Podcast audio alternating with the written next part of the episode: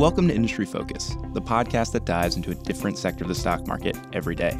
It's Friday, September 8th, and we're going to run through Roku's S1. I'm your host, Dylan Lewis, and I'm joined on Skype by Fool.com senior tech specialist, Evan Niu.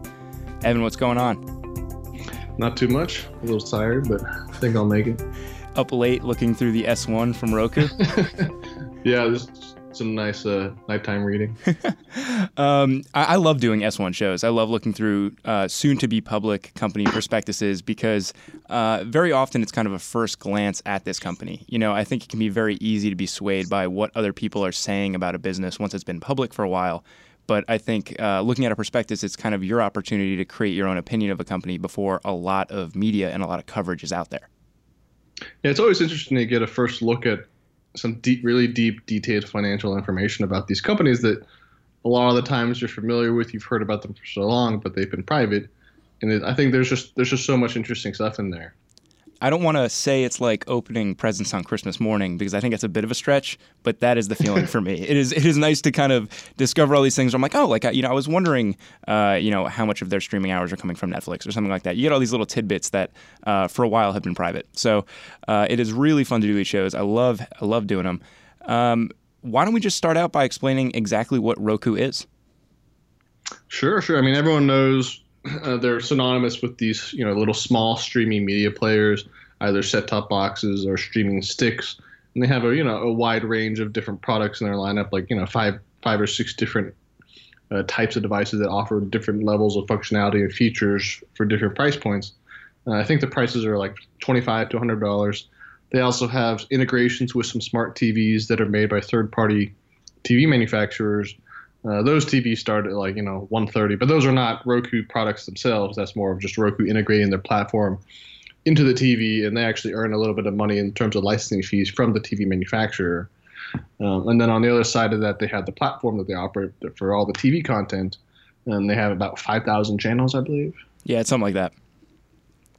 And and this and then they um, mm-hmm. oh, and this company basically, you know, we talk about all the different things they do. They're they're looking to kind of centralize uh, what has become this very segmented uh, online streaming uh, kind of cable substitute uh, space, right? I mean, they they integrate you know stuff like Netflix, Amazon Prime Video, YouTube, uh, some traditional cable providers. They're trying to create this kind of central dash, this hub for people to consume all these disparate content sources.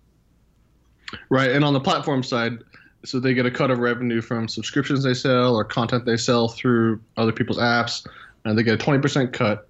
They also offer a lot of ad supported channels, which um, in those cases, what they do, they they uh, they share the ad inventory, so they can ask the channel to give them up to 30% of their video ad inventory.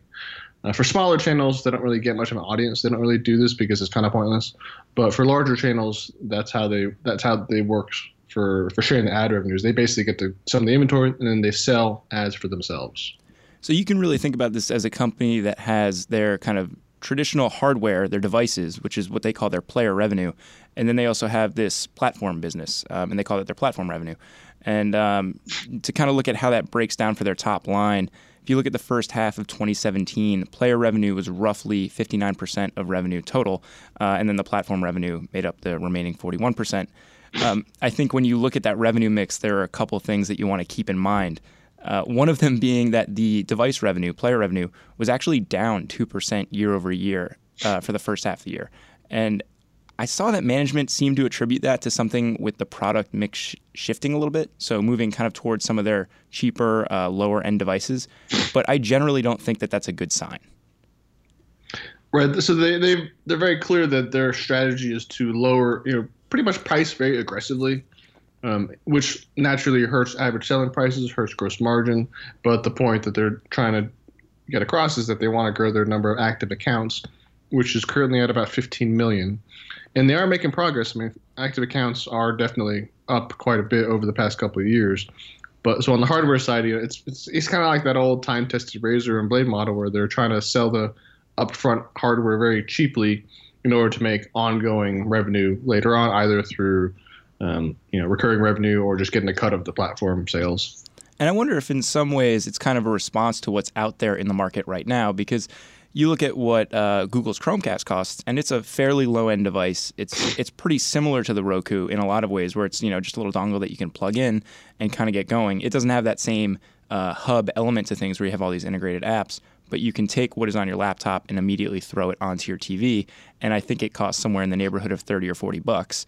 And when that's out there, uh, you know, there's obviously higher price point products in the market as well. But when there's something low price like that, you kind of have to respond to it and make sure that you have something, uh, you know, kind of in that level of the market.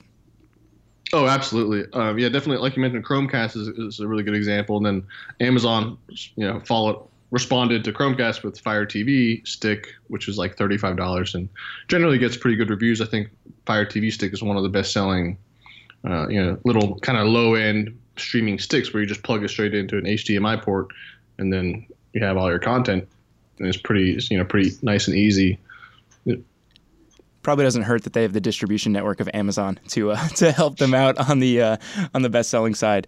Um, looking over at the two different businesses that they have too, I think it's worth noting that the margin profiles for Roku's uh, main revenue sources are totally different. Um, not a huge surprise given that the nature of uh, the device world is very different than the platform world. But the platform revenue has gross margins of over 75% and the device business has like 12% margins. So that is something that you want to keep in mind as you see the revenue mix start to shift. They are clearly emphasizing um, what you'd consider kind of more platform and services revenue, uh, and that should grow in the coming years. And, and you want to see that because that probably means that their overall gross margin should expand. Right, and that's that's really the whole play here. I think you know, it, from an investing standpoint, that's that's going to be part of the story. Is how well are they able to really shift this business to to focus more on the platform side and actually grow that business. And they, they are having some encouraging signs in terms of hour stream, active usage, uh, average revenue per user, which is based on their um, platform side. So they, they're definitely making a lot of progress. But that's really, I think, going to be the key thing to for investors that want to actually invest in this company, the, the number one thing to watch. And I mentioned that player revenue was down 2% year over year for the first half of 2017. Um, that was you know largely compensated for by the fact that the platform business is doing very well. Um, and and all in all, revenue was 199 million for the first half of the year, which was up 23% year over year. So in spite of some of the issues on the device side, they are clearly growing the business. Um, they did post a net loss of 21 million. Uh, they are not profitable, although I believe the gap is narrowing there. Um, did anything really pop out to you on the financial side other than that stuff, Evan? Not really. Um, I mean, looking at the different margin profiles for the different businesses was pretty interesting. But as far as the rest of the income statement, really kind of standard stuff here. Uh, you know, it's very common for these companies to be losing money. They've had one profitable quarter in the past two years, and they're investing very heavily in uh, research and development, which you know really drives up your operating expenses. But none of this is really too surprising. So I, I, I, I I'm kind of in this you know, it's pretty much what you would expect to see from a company going public. And on a quarter to quarter basis, not a huge surprise, but as a device company, um, they are typically very heavily weighted towards the calendar Q4. And so I think roughly about 40% of their business is done in that period because you have, you know, people buying devices as gifts. Um, and very often their, you know, release calendar will sync up to that to kind of ramp into the holiday season. So as you're looking at their results as they go public, uh, you know, obviously something to keep in mind. Um, beyond those standard financials, the company also includes a bunch of other key performance metrics in its S1. Uh, we hinted at active accounts before. I think it might be good to just kind of check in on the overall growth trajectory of it. Evan, you said uh, the platform had 15.1 million active accounts. Um, what's going on there in terms of general trajectory? Uh, that that's up quite nicely. I mean, um, a couple years ago, um, they had they're only at about five or six million. Um, so I mean, they, they have grown this this user base quite a bit over the past couple of years. Uh, so, I mean, there's definitely a lot of progress. I mean, at the beginning of 2014, they had 4.4 million active accounts, and now they're at 15.1. So, over the course of you know two and a half years, they've tripled that user base. And I mean, I, you know, they, they don't. One thing that is weird is they don't disclose their unit sales, so it's kind of hard to like you know gauge the hardware side player business in that sense. But if you look at the you know the install base, it's definitely growing. And they also don't include average selling price as a metric in the in the S1 at least. Uh, maybe they will down the road, but that would be a way to kind of back into unit sales, right? So so we are kind of forced to use active accounts as a proxy for what is going on there. Right, but, but I mean, I think yeah, exactly. I think one of the things that would be very useful for investors is kind of like knowing the engagement of active accounts versus device sales. Because if you're selling a bunch of these things and no one's using them, that's obviously would not be a good sign. And investors don't or at this point, investors don't have a good way to tell if some of these devices are you know being you know collecting dust, not being used, not being upgraded, because that directly feeds into how this installed base is going to grow over time.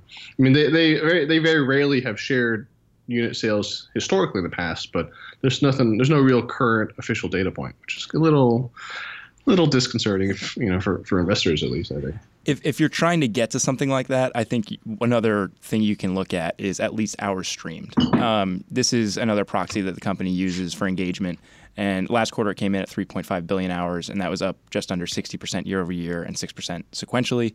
Um, generally, this metric has trended up and to the right, kind of everything that you want to see on the engagement side.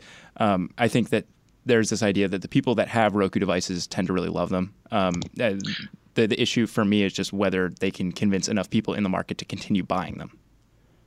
Uh, yeah, and I was looking at these numbers a little bit closer just now, actually. Also, so if you divide out hours streamed divided by active accounts and just kind of get to how many hours are streaming per account on a quarterly basis to, as a way another proxy for engagement. they, they are also having some really good numbers here too. So for example, Q1 2014, it was 159 hours per active account per quarter, and now that's all the way up to 232. If you divide it out on a daily basis, people right now people are spending about two and a half hours a day on this platform on average for the active account. So that you know, up from about 1.8 hours per day back in early 2014. So again, they're, they're definitely making some really nice progress on the engagement front. I think one thing, um, you know, it's great to see those numbers moving in the right direction. One thing to be kind of wary of is it looks like a lot of the hours streaming are coming from one or two sources. Um, you know, they talk about how they have thousands of channels available for people to consume content on. Uh, one of the risks for me is that they are heavily concentrated amongst a, a very small group of channels. Exactly. So in the filing, they did note that the top five channels, and remember, this is out of 5,000 channels, the top five of them account for about 70% of all hours streamed. So that's very heavily concentrated in just a, a very small number of channels. And, you know, the number one being Netflix. Uh, I'm, I would assume that YouTube is up there too, and very specific. They get very little revenue from. They, they disclose that they do not receive any material revenue from Netflix. They receive no revenue whatsoever from YouTube, and you know so if the top channel, if the most heavily used channels on the platform, you're not really monetizing very well. That's not a good sign as far as the business goes, even if the engagement side is strong. And you know and so, so you're splitting up the remaining 30% of usage across 5,000 channels, which kind of calls into question the value of all those other channels. And earlier, you, you made a good analogy here to the, the kind of the cable model where there's tons of cable channels that people hardly ever watch. and that's part of the problem with the cable model, right? Is like you have all these people that are paying for and subsidizing channels that they aren't using. Uh, at least with the a la carte option, uh, you can kind of pick and choose, but you know it comes back to the the overall value offering on the platform. And and one of the things that I worry about too is you know, for them to be so reliant and, and for people to basically be using Roku's as kind of these, uh, I think you said it in an article, like these glorified Netflix streaming devices, um, it, it, puts them at a little bit of risk in case Netflix decides to do something on their own down the road. Exactly. Like if the vast majority of usage is just concentrated on apps and services that people can get from anywhere that are completely ubiquitous, and there are a million devices that you can access, and then Roku is just another one of many devices that you're just using to watch Netflix or YouTube, then that then Roku isn't really bringing a whole lot to the table. And I mean, they're trying this a la carte you know, option, but uh, in the cable world, like we were just talking about, I mean, a la carte channels have never the economics of a la carte channels in cable TV do not work because there's so few people for a lot of these. Many channels are very niche, and people aren't going to opt in to pay for it, which is why they're all bundled together. Which you know, as you mentioned before, it, it, these smaller niche channels are effect, are effectively subsidized by the popular channels by being bundled in all together, and then the economics scale better, and you can make it all work. Which is why you know we've been people have been talking about get, trying to buy a la carte cable channels for, for years and years and years. but the economics have never worked out. You know, outside of like a couple of big, prominent, successful, you know, like HBO obviously is you know, a standalone subscription add-on, but you know, for for just basic cable channels, like it just doesn't work, and that's essentially what Roku is hoping they can make work, which I don't know if they can. Well, and they're not alone in that, right? There are a lot of big tech companies that have their hand in the pot right now. And, and I think that's another thing that worries me a little bit about this business. Um, you think about all the other players in this space.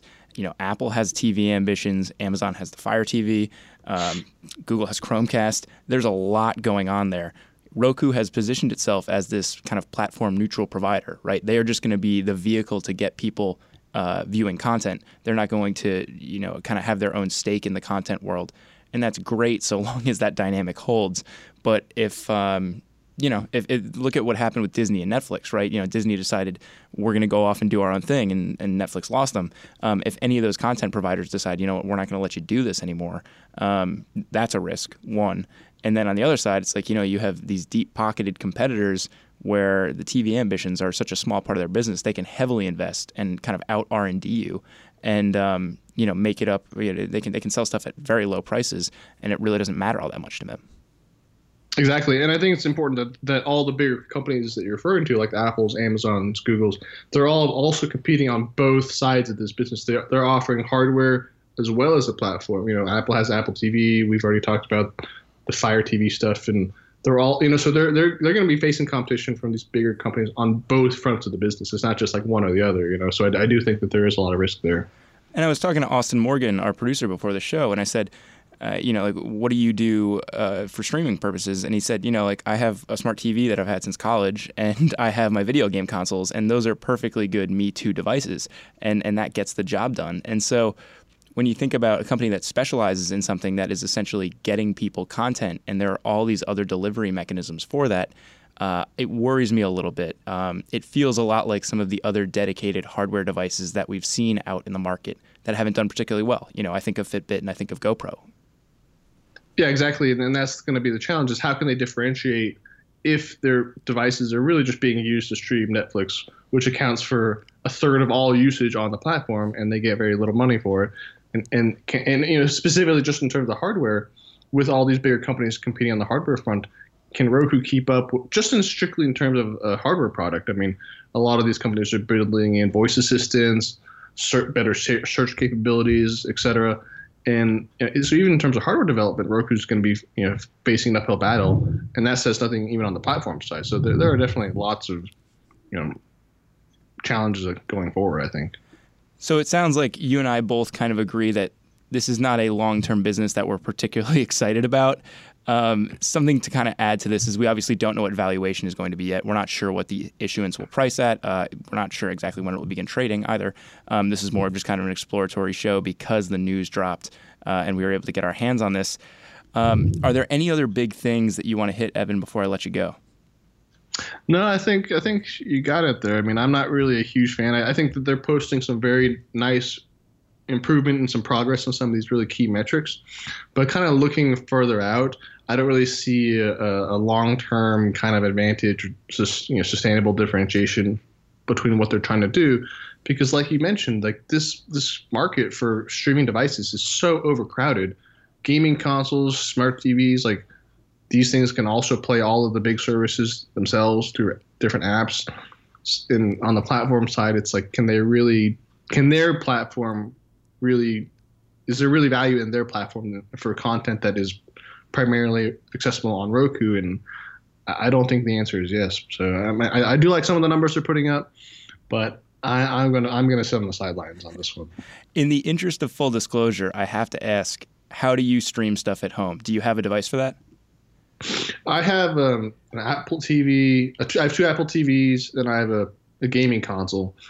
Um, I don't have a Roku, so I mean, obviously my house is full of Apple stuff. so, so we have the Apple TV, but yeah, and and clearly you can stream on. You know, t- all, it's already built in my TV. I play. I can stream through my gaming console. I can stream through my phones, tablets, laptops. Like I can stream from anywhere already.